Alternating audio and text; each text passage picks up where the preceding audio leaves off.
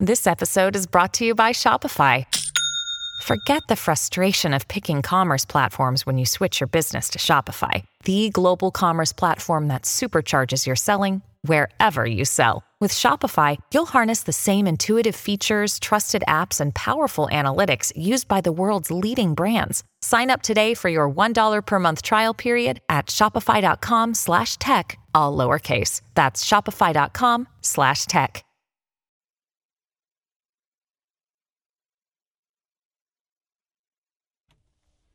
Well, one question that has been asked since the dawn of time is this the real life? In fact, I think there was even a Queen song that had that as a prominent lyric. This is The Other Side of Midnight. I'm Frank Morano. There's a couple of really, really fascinating things going on right now. One, we are seeing tremendous innovation in computer technology, which is making virtual reality uh, realistic virtual reality, not a thing of the future, not a thing to aspire to, but a thing of the present.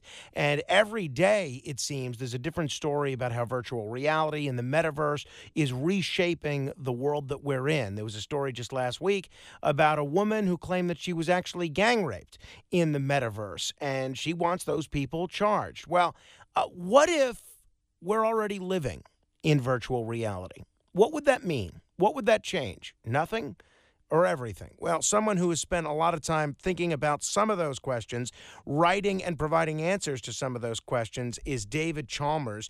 He's a professor of philosophy and neuroscience and the co director of the Center for Mind, Brain, and Consciousness at New York University. He's also the author of a couple of books, including Reality Plus, Virtual Worlds, and the Problems of philosophy. Very, very excited to welcome David Chalmers. Uh, Dave, thanks so much for joining me on the radio. Oh, thanks, Frank. It's great to be here. So, I am interested in the work that you do, but I am also pretty interested in your life journey. I, I know that you taught yourself uh, computers and computer programming at the age of 10, and that you apparently had your first experience in a virtual world all the way back in 1976, a time when I think most people didn't even realize that was still a thing. How did you access a virtual world uh, back in 1976? Yeah, well, I was at I was 10 years old. I was at my father's work. He's a uh, he's a medical researcher. Uh, in a, this was back in Australia where I grew up, Adelaide, Australia, and they had a bunch of computers uh, sitting around. They had a big computer lab connected to a giant mainframe. It was even before the era of the personal computer. But I got on that machine and started looking around to see what was what. And I saw something called Advent. And Advent was short for adventure.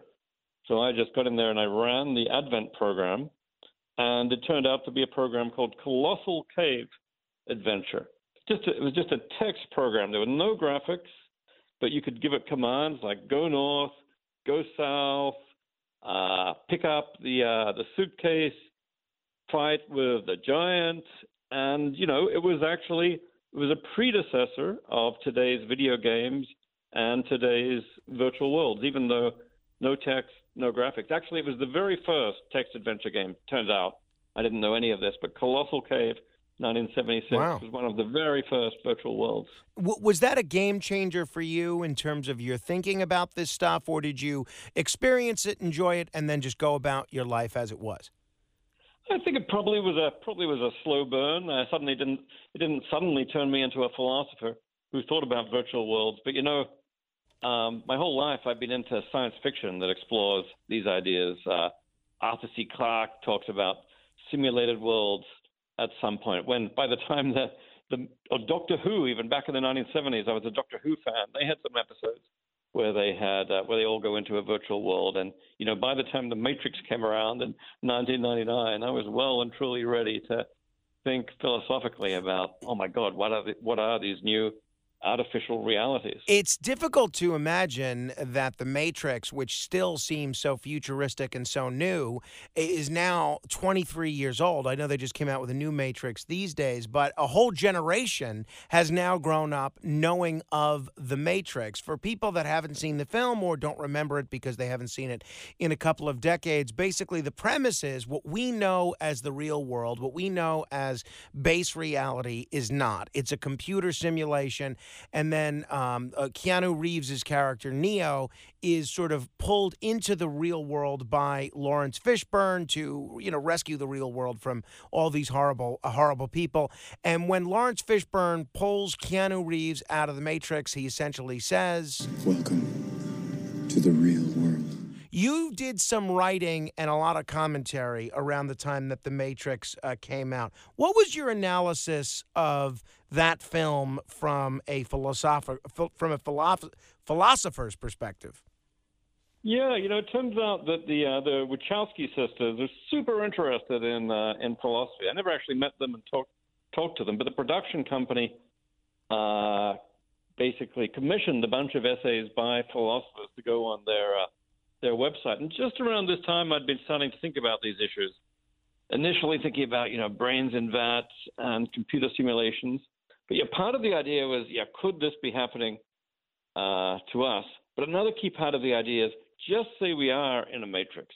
Just say we are in a simulated world. What does that mean? Is that real? Some people say if we're in a simulated world, then everything is an illusion. Whereas I wanted to say, actually, not so fast. It could be that we're in a matrix. It could be we're in a simulated world, but it doesn't mean everything is an illusion. Like there's still New York is still here. People are still here. The Empire State Building is still here, even if we're in the matrix. It just turns out it's all digital. But being digital is not a way of being an illusion. Being digital is still perfectly real. So I'm going to say, okay, the matrix may suck. I'm not saying the matrix is good. The machines are controlling us and manipulating us in all kinds of ways. But I don't want to say it's, uh, but I still want to say, in a certain sense, it's real. So, uh, w- what you're saying is, even if all of what we know as reality. The microphone that I'm speaking into, the coffee that I'm drinking, the clothes that I'm wearing. If none of that is real, uh, or, or if none of that is what we believe it to be, if it's all just some uh, computer simulation that's digitally created, if we are living in the matrix, if my body, uh, if it actually exists, is actually plugged in to a computer somewhere and my brain is just being fed these images, what you're saying and a hallmark of your work as a philosopher is that these virtual worlds are no less real than if this was the real world. Yeah, I want to say it's it can still be perfectly real. Maybe it's a created world, like maybe the uh, the machines created it, so maybe it's like second in line. But I don't think that's any different from say a scenario where you have God up in heaven creating our universe as a um, as a kind of copy of heaven just say God does that, that doesn't mean this isn't real. It just means it's not the original. So I think basically you can think of, you know, if there's a computer simulation, there's a simulator who set it up. They're kind of like the God of the simulation. If we're in a simulation, uh, this simulator created our world, and yeah, they created our world as a digital world made of, you know, basically digital processes on a computer. But I don't think yeah, I think digital processes are still perfectly real. It's like in physics. Some physicists entertain the idea that underneath the analog level of physics is some kind of digital level. If we're in a simulation, that's what the world is like. But I want to say, still real. You're still having perfectly meaningful. You can still have a perfectly meaningful life inside the matrix, inside a simulation, inside a virtual reality. Uh, in terms of and you've given, uh, I think, all of us a lot to think about with the sentence that you just said. We've, I think, a lot of us have played video games before, and uh, you know, Super Mario Brothers, for instance. Mario is controlled by the buttons that I'm pushing on a controller. He hops on a mushroom. He breaks bricks with his head. He uh, jumps down a plunger, and I'm controlling uh, the, you know, all of Super Mario's actions with my uh, touching of buttons on a Nintendo controller can virtual beings, can beings that are created virtually, like a Super Mario, like a Sonic the Hedgehog, like more advanced um, uh, virtual creations for, for video games or computer simulations, do you believe that those virtual beings can develop independent consciousness? Yeah, well, you know, it's funny you mentioned, like, say, Super Mario, because uh, that's basically a, an avatar for you that you control. These characters inside video games that you control, they're kind of like your digital body. Um, you, in that case, you are controlling them. Mario is uh, is conscious because you are. You're uh, you're controlling him. This is what you know. In video games, we distinguish player characters from non-player characters. The player characters are the ones like Mario that are, uh, you know, some human being is actually controlling them. Where it gets really interesting is non-player characters. I don't know if you saw that movie came out last year, Free Guy. Uh, no, it's on my list because it's nominated for an Oscar, and I, am looking forward to seeing it.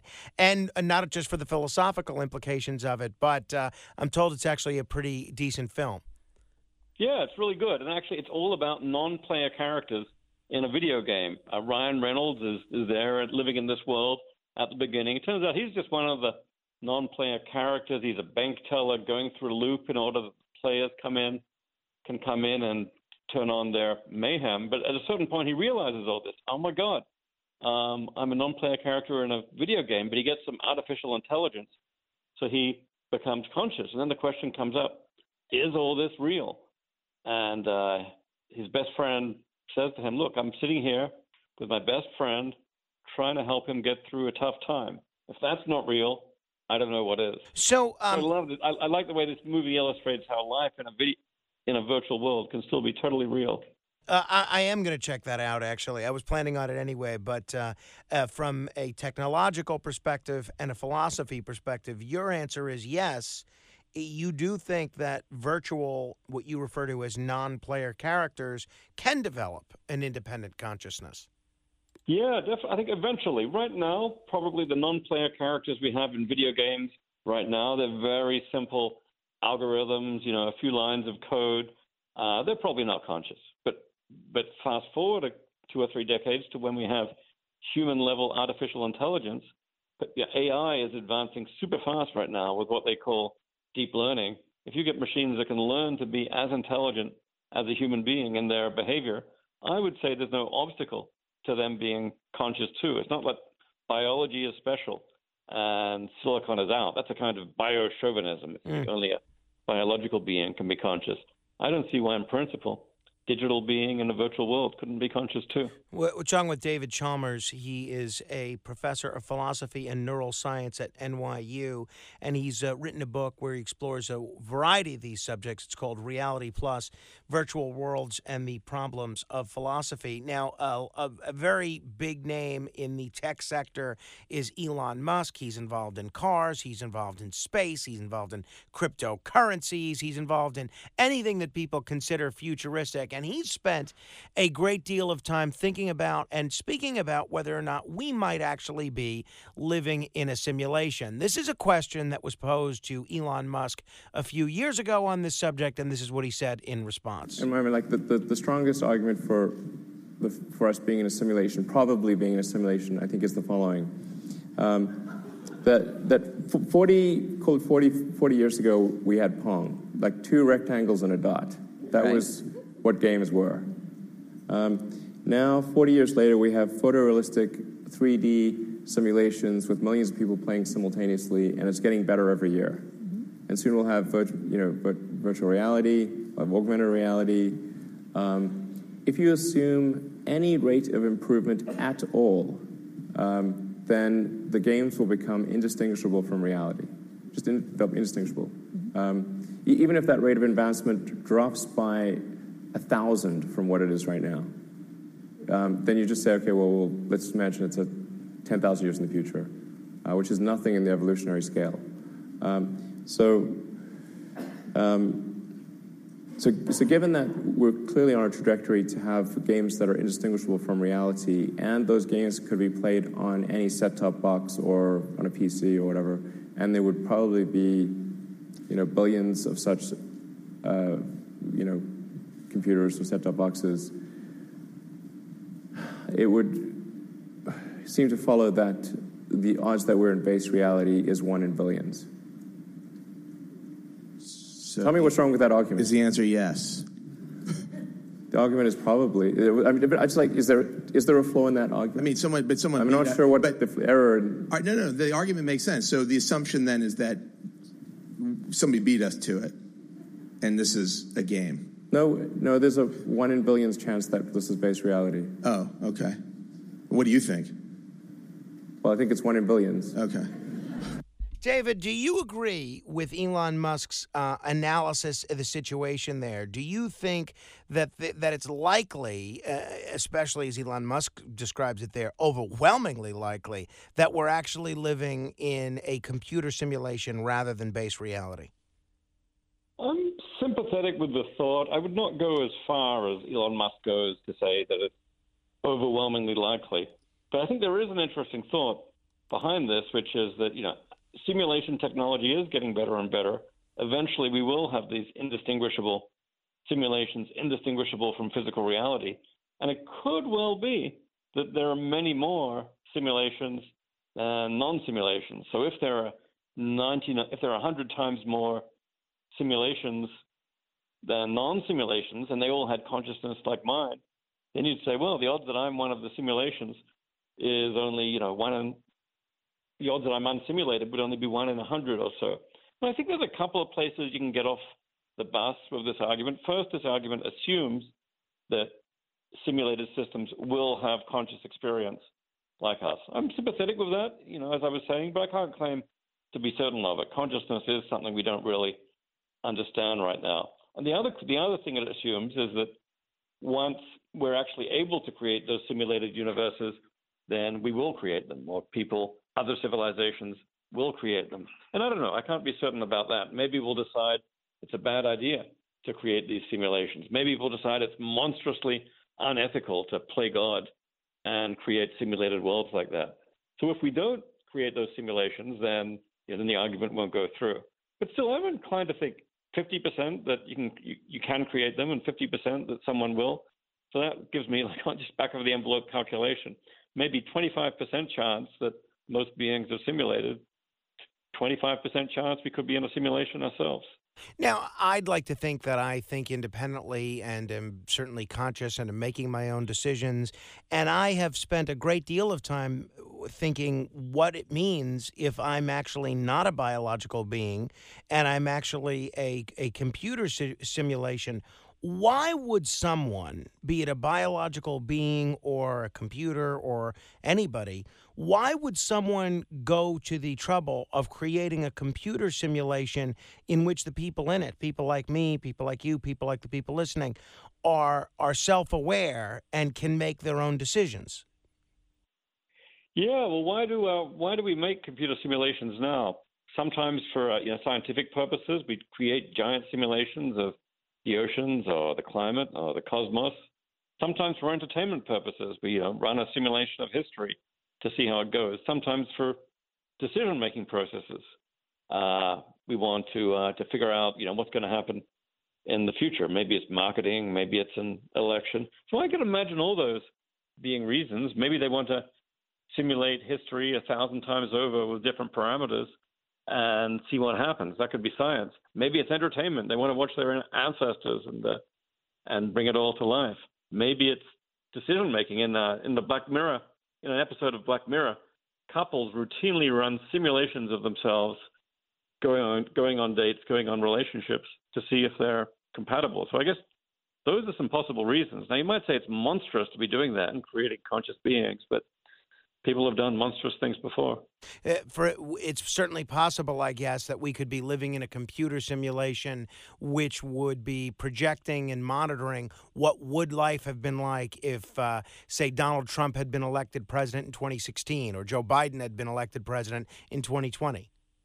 Yeah, exactly. Instead of this boring world that we live in where Hillary Clinton was elected in 2016, just say the simulators got really weird on us and tried to run a simulation where who's the who's like the most way out hypothesis we can imagine for who was inv- who was elected in 2016. Let's make it Donald Trump, and let's see if the people will just accept that and like buy that this is reality. And I think they slipped it past us. I'm I'm sure that you're familiar with the the Mandela effect. I've talked about it on the air before, but uh, essentially, for people that may not have heard me talking about it, the Mandela effect is mass misremembering of facts. Uh, different people who don't know one another all misremember the same thing the same way. It's called the Mandela effect because apparently there's all sorts of people that remember Nelson Mandela dying years ago. The same could be said, I think, of uh, Desmond Tutu. Uh, the same could be said with whether or not the uh, Monopoly guy has a monocle, or whether or not Curious George has a tail, or the the peanut butter. thing with the Berenstain Bears. Right. Uh, I could have passed a lie detector that these bears were called the Berenstein Bears, not the Berenstain Bears. Uh, there have been some people that have said that that Mandela effect could be evidence of a computer simulation and a glitch in the programming. Do you subscribe to that at all? Yeah, it's interesting. I don't know. That's one hypothesis. Another hypothesis is just that yeah, people people's memories are highly fallible. Likewise, people say, ah, you know, people, you know, some people seriously say Donald Trump is evidence that where that this is a glitch in the simulation, or uh, there's an article in the uh, the New Yorker a few years ago when they had a uh, when they messed everything up at the Oscars one night. It's like ah the Oscar, you know, the Best Picture award, Moonlight and La La Land at the end of the night. I said this is proof we're in a simulation. Well, maybe, but maybe it's just a proof that even in uh, even in ordinary reality, you should expect unexpected things to happen from time to time.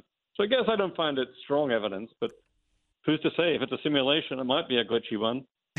a couple of years ago, uh, another philosopher named uh, Dr. Preston Greene wrote an op ed in the New York Times in which he said that um, we might be living in a computer simulation and we might not, but it doesn't make any sense for us to try to find out because if we do find out that we're living in a computer simulation, maybe whose ever simulation this is could um, could pull the plug, and it would not work out well for those of us that are in the simulation if we become aware that we're you know simulated. And I was reminded at the time of a, a Star Trek: The Next Generation episode from over 30 years ago that I've never forgotten, uh, where a hologram, a digital creation, essentially learns that he's a hologram, and he wonders what that means for his own existence. And he's talking to some of the real humans in in that world. Tell me something, Dix. You're gone, will this world still exist? Will my wife and kids still be waiting for me at home? I honestly don't know. David, from your perspective, uh, do you agree with that? That it doesn't make sense for us to find out if this is a simulation? Well, I guess it all depends what the simulator's purposes are and what their constraints are. If they're just try, if their whole point is to see if we can figure out we're in a simulation, then yeah, maybe we figure it out. That's the end of history. On the other hand, maybe they're just you know setting up the simulation, let it run, and then they're just not even watching, and they'll just pick up all the statistics in the morning to uh, to see what happens. You know, another scenario you might worry about though is just say we start creating simulated universes of our own that's going to take so much computer power that you might think, okay, at that point we're going to be stretching the uh, stretching the computer power of the uh, of the computers in the next level up that the simulators are using. It's going to be a massive energy bill for them. Maybe at some point we might like you know we might overload their computers and then they would uh, then they would halt or at least slow down the simulation. So some people say we should be careful in creating virtual reality technology ourselves. It, speaking of creating virtual reality technology ourselves, it seems like that is going full speed ahead. Facebook has changed their whole company's name to Meta. Uh, that is short for metaverse. Uh, a friend of mine is uh, developing a metaverse city, um, com- complete with you know addresses that are in real life, and people can uh, buy their address in this metaverse. Where is t- technology now, assuming we are living in base reality? Where is technology now with respect to virtual reality and that uh, and uh, and that whole realm? I'd say it's still early days and it's still primitive in some ways, but it is moving fast. You know, uh, just the last 10 years or so, these virtual reality headsets have become accessible for consumers through companies like Oculus, which is owned by Facebook, or Meta. You know, the Oculus Quest 2, that's a pretty good uh, headset. I've got one I use myself pretty often. That's just three hundred dollars. Anyone can uh, can buy one and experience a virtual world. That said, they're still pretty clunky. You know, you got to put on this giant geeky headset that's pretty heavy and uh, makes you look pretty weird. But a lot of people think that the coming for, form factor is going to be something more like glasses. Once we get it into uh, like a glasses form factor where you can see uh, a virtual world around you, that'll be more acceptable. But there's also augmented reality where you know virtual objects get projected into the physical world around you too. And I think probably it's 10 years off until that hmm. technology is starting to get really good, but it is coming. As it stands now, whether it's the goggles that you have or similar technology that might be on the way, how do people enter the metaverse with their avatar? Let's say you have those Oculus goggles, and pardon my ignorance on this, but I, I don't have a lot of experience utilizing virtual reality myself. Is there a software? Is there an app? What do you do to actually enter a virtual reality world? Yeah, it's a little bit like with a smartphone. There's a whole bunch of apps. You strap this headset over your head, you uh, you turn it on, and suddenly you see a few.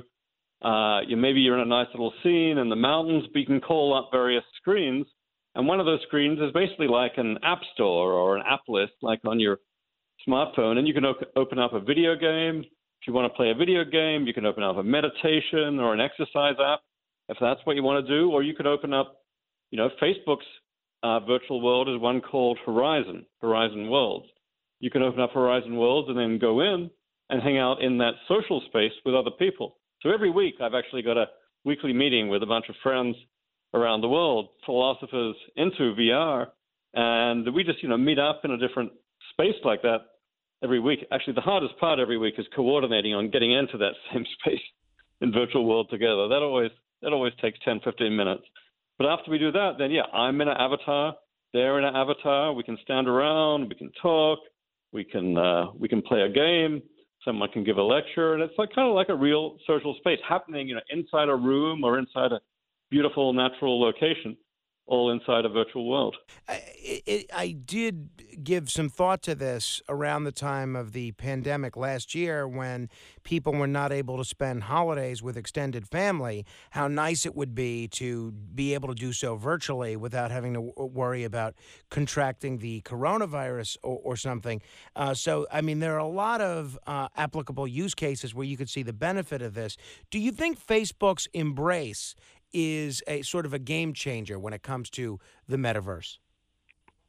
It's certainly got a whole lot of people interested in it right now, and it's made for a whole lot of excitement and hype. And Microsoft is getting behind the metaverse too.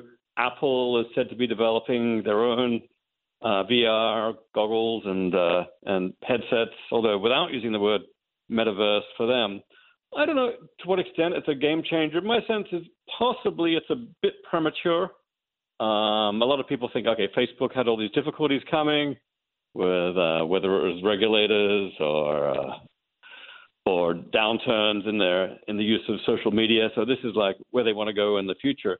I do suspect it's you know they're probably getting a little bit ahead of themselves. I think we're probably going to have two, or three good years of metaverse hype with uh, Apple coming through and Google coming through. Um, Microsoft is doing it too, but it wouldn't surprise me if that's followed by a metaverse downturn for, you know, another uh, another three or four years until you know maybe in ten years um, it'll actually be a mature technology. It could be a little bit niche before that, but it is very cool to uh, to see all the activity that's being devoted to thinking about it right now. Well, there's also a lot of possible drawbacks, right? I mean, we have seen problems in, American society with things like uh, sloth, with with things like uh, uh, an increase in obesity, a decline in physical activity, uh, a decline in in-person interactions, things like in-person uh, sporting events and and things of that nature. Is there a problem? Is there a potential that the uh, prevalence of the metaverse would exacerbate those problems from where you're standing? Yeah, there's definitely uh, there's definitely potential. I think there's potential for a lot of good and potential for a lot of bad. Yeah, with health, it's like okay, if we got too obsessed, we could neglect our physical body. On the other hand, a lot of people actually turns out are using VR right now for exercise, for workout. Put yourself in a really cool location, and you can you know dance to a virtual uh, virtual beat and uh, you know go through all kinds of exercises with an amazing instructor right there. So yeah, there are downsides and, and upsides. I also worry about a metaverse where corporations are controlling everything, where it's all Meta or Apple or Google controlling these virtual worlds. I mean, if like me, you think these virtual worlds are all real. It's kind of like having corporations control, you know, everything around you. Sure. The world that you're uh, that you're in, and do we want corporations to have that degree of control? I mean, it's bad enough when they're manipulating our newsfeed on social media. But, you know, think about the privacy and manipulation issues then. So, you know, I hope it's possible for there to be some kind of open metaverse that users can control and govern to a considerable extent. But, you know, it's easy to be pessimistic.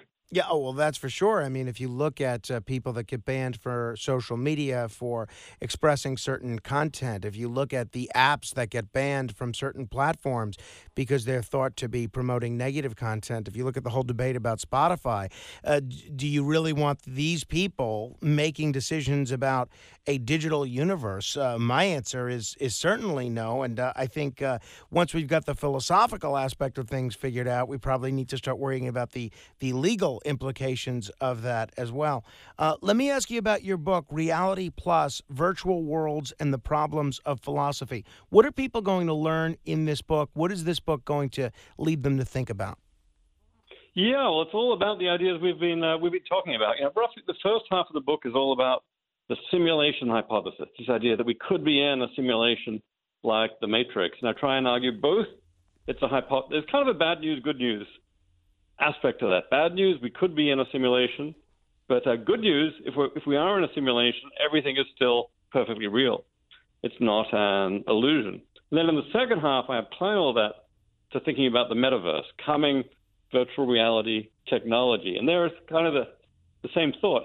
This metaverse is coming. A lot of people think that's an illusion or a hallucination. It's just a fiction. It's escapism. I want to say no that's that's real. Those virtual worlds you hang out with, uh, you hang out in in the metaverse, um, that's all real. The relationships you have in the metaverse are real relationships. So I want to say you can actually lead a meaningful life there. So I guess I, you know, I think it was kind of a potentially a positive message. Everyone wants to say it's all dystopian. These virtual worlds, we're all going to be, uh, you know, we're all going to be locked up like in the uh, the Matrix, out of touch with reality. I want to say, well, once you think about it philosophically, this is just another level of reality, and you can be, you know, in touch with the digital reality of a virtual world, and that can be just as meaningful to you. Uh, final two questions. One, it sounds like um, my, my the beginning of my one of the beginning premises that of our discussion was should we be behaving differently if it's determined that this is a virtual world rather than base reality?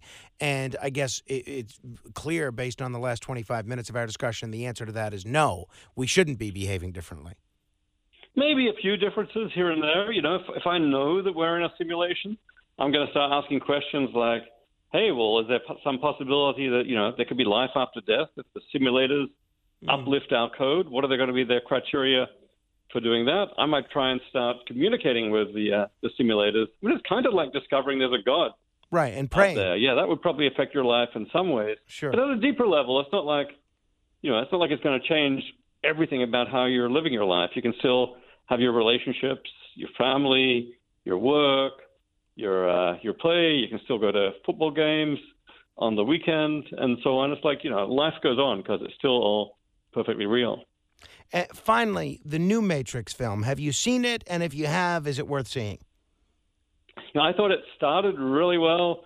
I don't want to give away too many spoilers, but at the beginning, there's, there's this amazing idea of like a video game of the Matrix, and we're thinking about simulations within simulations, and it's uh, they're poking fun at the idea. It's actually the first half an hour or so is very rich philosophically. I'd say by the end, it's it's kind of it's fallen back into just the kind of familiar themes from the uh, from the early movies and no longer quite as exciting. Still very diverting and very enjoyable, but I still think yeah, the first Matrix movie is is a definitive work of philosophy. If you ask me, that really illustrates the idea that you know we could be in a simulated world. The sequels have never really come quite close to, to matching it, but hey, they're still an enjoyable two hours in the movies. Uh, I I, uh, I I would I haven't seen the new the new one yet, but I certainly agree with your philosophy of the of the first one.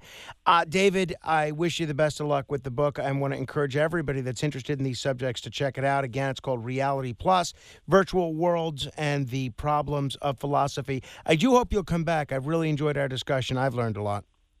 Sure, I'd love to. Great talking to you, Frank. Thank you. It's David Chalmers. If you want to comment on any portion of our discussion, whether this is a virtual world or a biological one, I will take your phone calls in just a moment at 800 848 WABC. That's 800 848 9222. This is The Other Side of Midnight. I'm Frank Morano. Or am I? Straight ahead.